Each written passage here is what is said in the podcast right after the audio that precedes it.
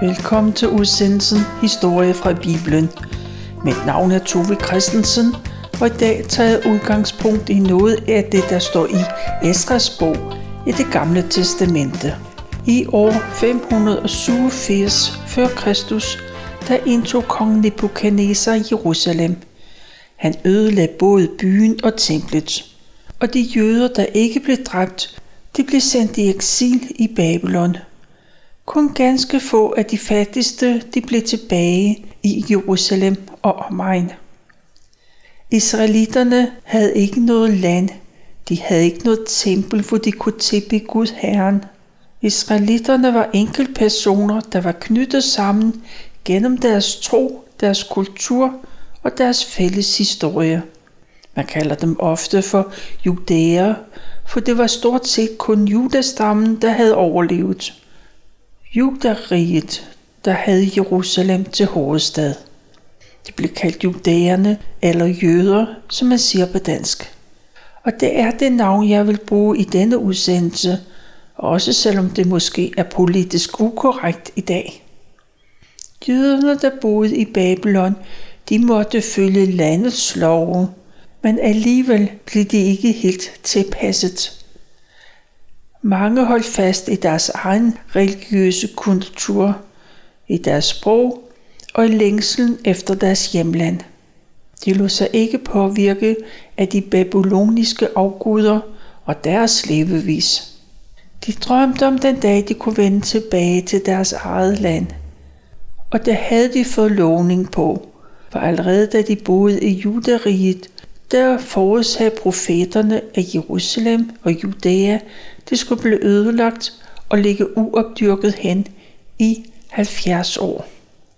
Mange år før jøderne blev bortført til Babylon, der forudsag profeten Esajas, at kong Kyros ville tillade jøderne at vende tilbage til Jerusalem, og de skulle genopbygge både templet og byen. Daniel var en gammel mand, da kong Kyros indtog Babylon, og det blev til en del af perseriet. Selvom han var gammel, så var han en betydningsfuld mand. Det kan godt tænkes, at det var ham, der en dag viste kong Kyros, at hans navn stod nævnt i en bogrulle med Esajas' profetier. Og det kan have rørt ham så dybt i hjertet, at han blev venligt stemt over for jøderne. I hvert fald så tog han en meget usædvanlig beslutning, og han gav tilladelse til, at jøderne kunne vende tilbage til deres eget land. Der kan også være andre motiver, men uanset hvad, så gik Guds profeti i opfyldelse. Vi skal høre om, hvordan jøderne kom tilbage til Jerusalem, men først så spiller vi sangen ved floderne i Babel, og det med Annie og Ingolf Munk.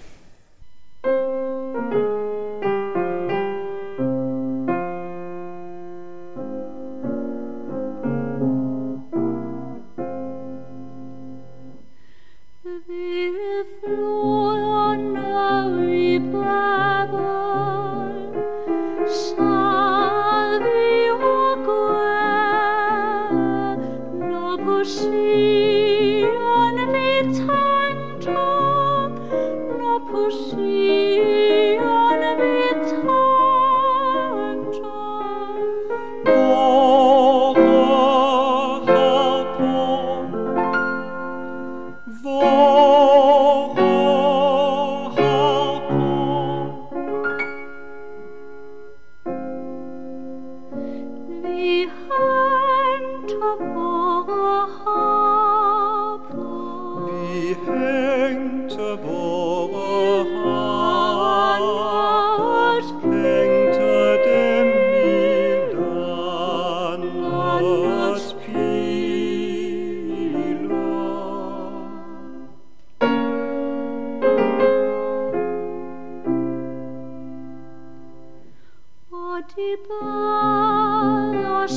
much.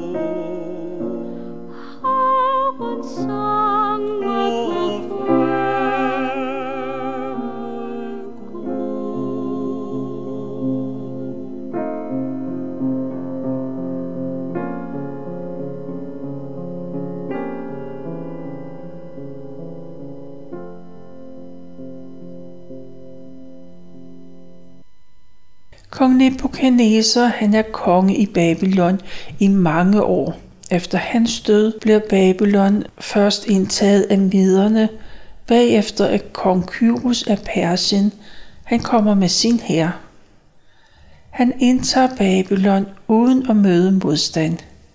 Kyros, eller Kyros den Store, vil gerne gøre et godt indtryk på babylonierne. Og han er ivrig efter, at folk kan lide ham – Derfor giver han ordre til, at man ikke må være hårdhændede over for befolkningen. Og slaverne, dem frigiver han. Gud glemmer ikke det løfte, han gav igennem profeterne Isaias og Jeremias. Da Kyros har været konge i et års tid, så taler Gud til ham. Gud giver Kyros den tanke, at det er en god idé, hvis jøderne igen kommer til Judariget og Jerusalem. Kong Kyros, han sætter sig ned og skriver en meddelelse, og den bliver sendt rundt i det hele Persien. Det blev læst op i den store land. Kyros har magt over næsten halvdelen af jordens befolkning, det vil sige omkring 50 millioner mennesker. Perseriet, det strækker sig fra Libyen i vest og Pakistan i øst. Der er Grækenland i nord og Saudi-Arabien i syd. I hele det store område blev meddelelsen læst højt. Kong Kyros af Persien, han indleder sit brev med at skrive, at han er helt klar over, at det er himlens Gud, der har givet ham herredømmet over så stort et land. Og Gud har pålagt ham, at templet i Jerusalem skal genopbygges. Alle jøder kan derfor frit vende tilbage til Jerusalem for at være med til at opbygge det ødelagte tempel. Gud Herren er Israels Gud, og han bør tilbedes i Jerusalem. Kyros er godt klar over, at templet er en stor og kostbar opgave. De fleste jøder er ganske almindelige mennesker, der lever fra dag til dag. Derfor skal de ikke rejse tomhændet og kong Kyros han forlanger af jødernes naboer, de skal give dem både sølv og guld og forsyninger nok, så de har til rejsen. De skal have husdyr, både kø og får, de giver mælk og kød, og heste og kameler, det er lastdyr. De skal også have offergaver med, så de kan ofre til Gud, når templet står færdigt. Alt det skriver kong Kyros i sit brev. Jøderne har fået en stor håndstrækning og meget velvilje, men de står ikke i kø for at tage tilbage til det land, som de dårligt nok kender. At leve et sted i 70 år, det betyder, at man er knyttet bånd til det sted. Det er der, man har stiftet familie, man har set børn og børnebørn vokse op. Det er kun de ældste, der kan huske Jerusalem og livet der. Men alle kender historierne om det storslåede Jerusalem og Guds tempel. Gud vækker en hjemlængsel i nogen af jødernes hjerter. og så lederne af det jødiske samfund blev rørte. Markante personligheder får lyst til at tage til Jerusalem, og de er med til at organisere det hele. Jøder i hele landet gør sig klar til at tage den lange vej. De persiske naboer, de blev også venligt stemt over for jøderne, så at få både sølv og guld og alt muligt andet. Perserne tager deres konges befaling meget alvorligt. Kong Kyros befaler sin egen skatmester, at han skal gå ned i det store skatkammer, og der skal han hente Jerusalems skatte. Det er de kostbarheder, som kong Nebuchadnezzar i sin tid tog med som krigsbytte fra templet i Jerusalem. I skatkammeret, der henter han over 5.000 genstande, de er lavet af guld og sølv, og der er flere århundrede gamle kunsthåndværk. De er lavet af de dygtigste kunstnere. Det skal alt sammen med til Jerusalem. Man tæller dem, der har samlet sig, og der er cirka 50.000 mænd. Og der er selvfølgelig deres koner og deres børn, og så er der kameler, æsler og får i massevis.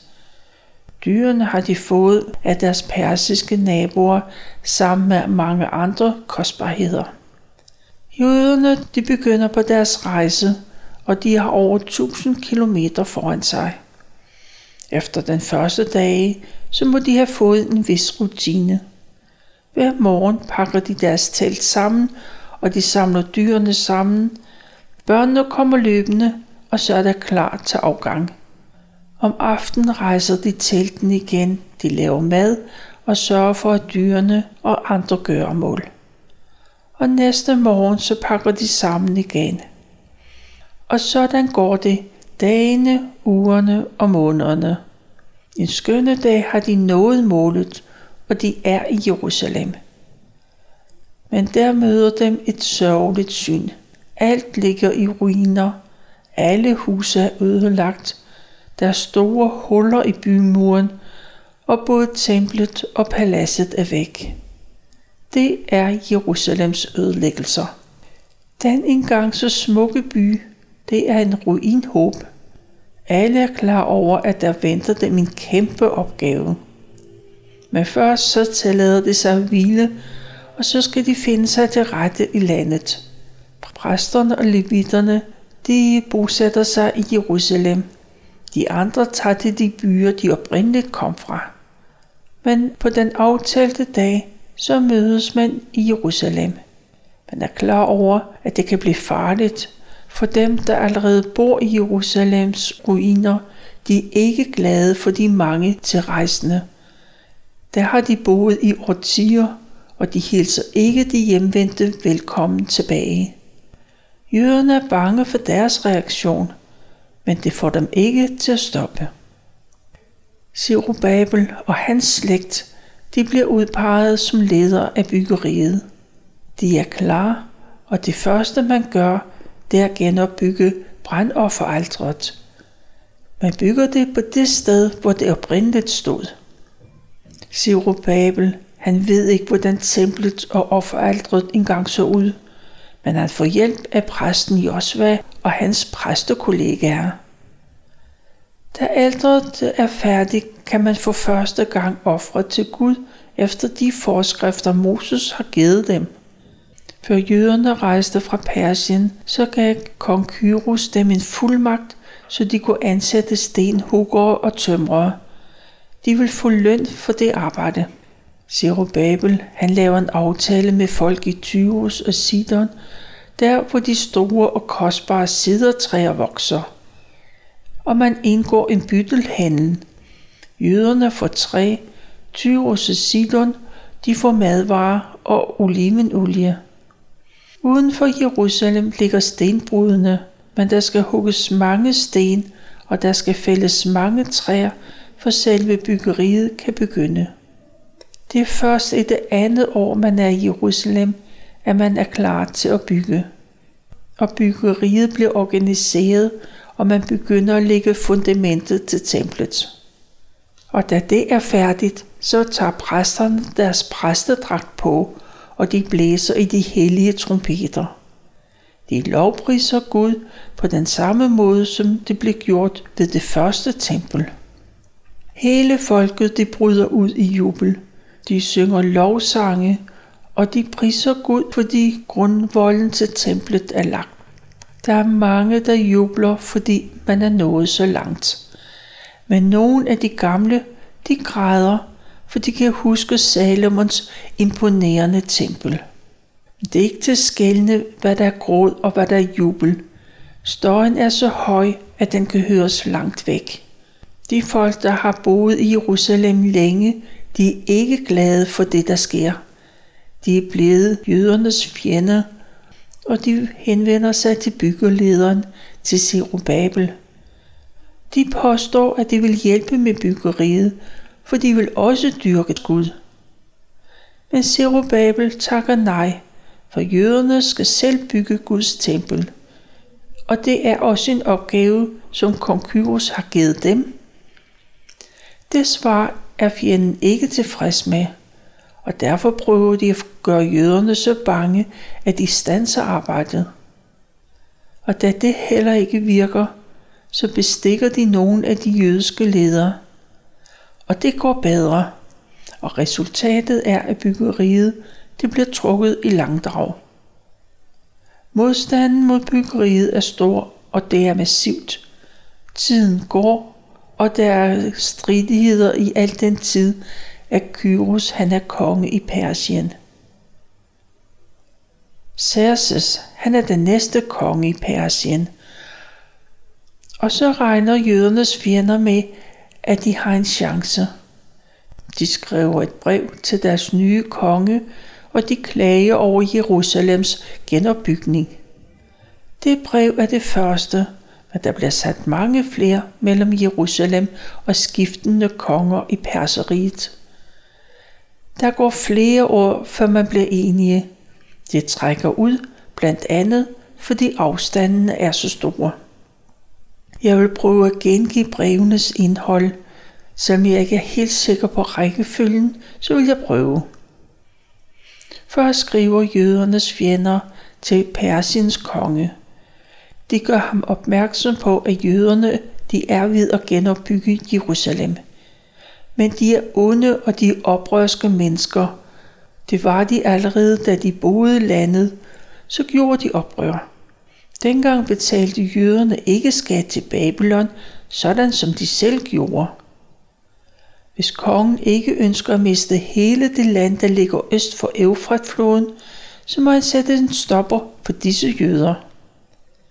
Den persiske konge kender ikke noget til kong Kyros' aftale med jøderne, men han undersøger sagen, og kongen melder tilbage, at det er rigtigt nok. De har gjort modstand mod Babylon. Og Persiens konge han befaler, at der skal sættes en stopper for genopbygningen af Jerusalem. Og da jøderne hører det, føler de sig tvunget til stanse arbejdet. Men så kommer profeterne, både Haggai og Zakarias, de kommer med et budskab fra Gud. De må ikke stoppe arbejdet, for Guds tempel, det skal bygges færdigt og det giver Babel og præsten Josva mod til at fortsætte arbejdet, på trods af perserkongens forbud. Men der går ikke så længe, så kommer guvernøren for området øst for Eufrat-floden til Jerusalem. Han mødes med de jødiske ledere, men de kan ikke blive enige om, om arbejdet skal stoppes eller ej. Parterne bliver derfor enige om, at de vil kontakte Persiens konge. Og de skriver et brev sammen, hvor de forklarer, at kong Kyros gav jøderne lov til at genopbygge Jerusalem og templet. I Persien, der undersøger kongen sagen grundigt, og han går ind i arkiverne. Der finder han en skriftrulle, der handler om kong Kyros' aftale med jøderne og det afgør sagen. Persiens konge bestemmer, at jøderne de gerne vil fortsætte. I Jerusalem har jøderne ventet længe på den afgørelse, og nu kan arbejdet fortsætte. Men det er besværligt, og der er mange ting, der gør, at det hele det bliver trukket ud. Men til sidst, så står templet færdigt. Det er en stor dag for alle, da templet bliver indviet. Og der lyder stor jubelråb fra præsterne, fra levitterne og fra alle dem, der er vendt tilbage fra eksilet. For første gang kan man fejre påske i det genopbyggede tempel. Og det er noget ganske særligt. De holder fest i syv dage. Templet det er færdigt. Det har været stort arbejde, og det har taget mange år. Men Jerusalem, det ligger stadigvæk i ruiner. Esra, han bor i Persien, og der har han videt sit liv til at studere og praktisere Moseloven, og han brænder for at undervise Israels folk i deres bud og forskrifter. En dag går han til Persiens konge, og han beder om lov til at rejse til Jerusalem. Der kom en ny konge i landet, og han giver Esra sin velsignelse til at tage afsted. Og alle de jøder, der gerne vil med ham, de får lov. Kongen giver Esra den opgave, han skal undersøge forholdene i Jerusalem. Og Esra han begynder at organisere det hele. Og kongen kommer med gaver, som han skal have med til Jerusalems tempel. I skatkammeret henter man tonsvis af guld og sølvting, og Esra han får madvarer i ubegrænsede mængder. Jøderne samles uden for Babylon nede ved Øvrigt bred. Det er mange år siden de første jøder tog til Jerusalem. Men man ved reelt ikke, hvad der venter dem. Esra går rundt og hilser på dem, der er kommet. Men lige pludselig går det op for ham, at der ikke er nogen levitter, der har meldt sig. Og som den skriftlærte mand han er, så ved han, at det er Levis stamme Gud har udvalgt til at være tempeltjenere. Esra er klar over, at uden dem, så kan man ikke ofre på den måde, som Gud har bestemt, at det skal være. Derfor sender Esra bud efter hjælp, og tre familieoverhoveder melder sig. De har alle mange sønner og brødre, og de tager med til Jerusalem. Esra, han vil ikke bede kongen om soldater, som kan sørge for deres sikkerhed. Han har allerede forsikret kongen om, at Gud vil beskytte dem på rejsen og når de kommer til Jerusalem. Derfor udråber han, at alle skal faste og bede om Guds velsignelse over dem selv og over deres egen dele.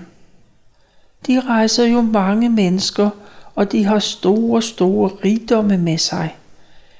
Det kan være en stor fristelse for deres fjender og de banditter, som de sikkert møder. Og Gud hører deres bøn. Han er med dem i hele vejen til Jerusalem. Alt går glat og nemt. Det tager dem under fem måneder at nå frem. Da de kommer til Jerusalem, så hviler de i tre dage, og så begynder hverdagen. Man samler de skatte sammen, som de alle har med, og man vejer og tjekker listerne efter, hvad der bliver skrevet før de tog afsted, og intet mangler. Så samles de i templet, og der offrer de til Gud. Det bringer takoffre og sonoffre. Esra har ikke været ret lang tid i Jerusalem, før man kommer og fortæller ham, at alt ikke er, som det skal være hos de jøder, der bor i landet for de begyndte at gifte sig med de folk, der bor der, det hedenske folk. Også nogle af præsterne og levitterne har giftet sig med kananæer, egypter og med hittitiske kvinder. Eller også har de tilladt, at deres sønner gifter sig med dem. Og det er stik imod Guds bud. Og Gud har ofte advaret jøderne mod blandede ægteskaber og da Esra hørte det, blev han fortvivlet. Det var jo ikke derfor, de tog til Jerusalem. Han knæler ned ved aldret og beder til Gud. Han er skamfuld over sine landsmænds handlinger. Og imens Esra beder til Gud, så samler folk sig omkring ham. Mænd, kvinder og børn græder og sørger sammen med Esra. De sørger over folks sønder. Dem, der gifter sig med de fremmede kvinder, de erkender, at de har handlet forkert, og de beder om Guds tilgivelse. De lover, at i fremtiden vil de holde sig til Guds lov. Og Gud tilgiver dem. Men de jødiske mænd må skille sig af med deres ikke-jødiske hustruer. Og det er en ulykkelig situation. Og det er en ulykkelig situation for alle, ikke mindst for kvinderne og deres børn. Det er, hvad jeg valgte at fortælle fra Astras bog i det gamle testamente. Vi slutter udsendelsen med at høre Maria Lind synge Du er evighedens Herre.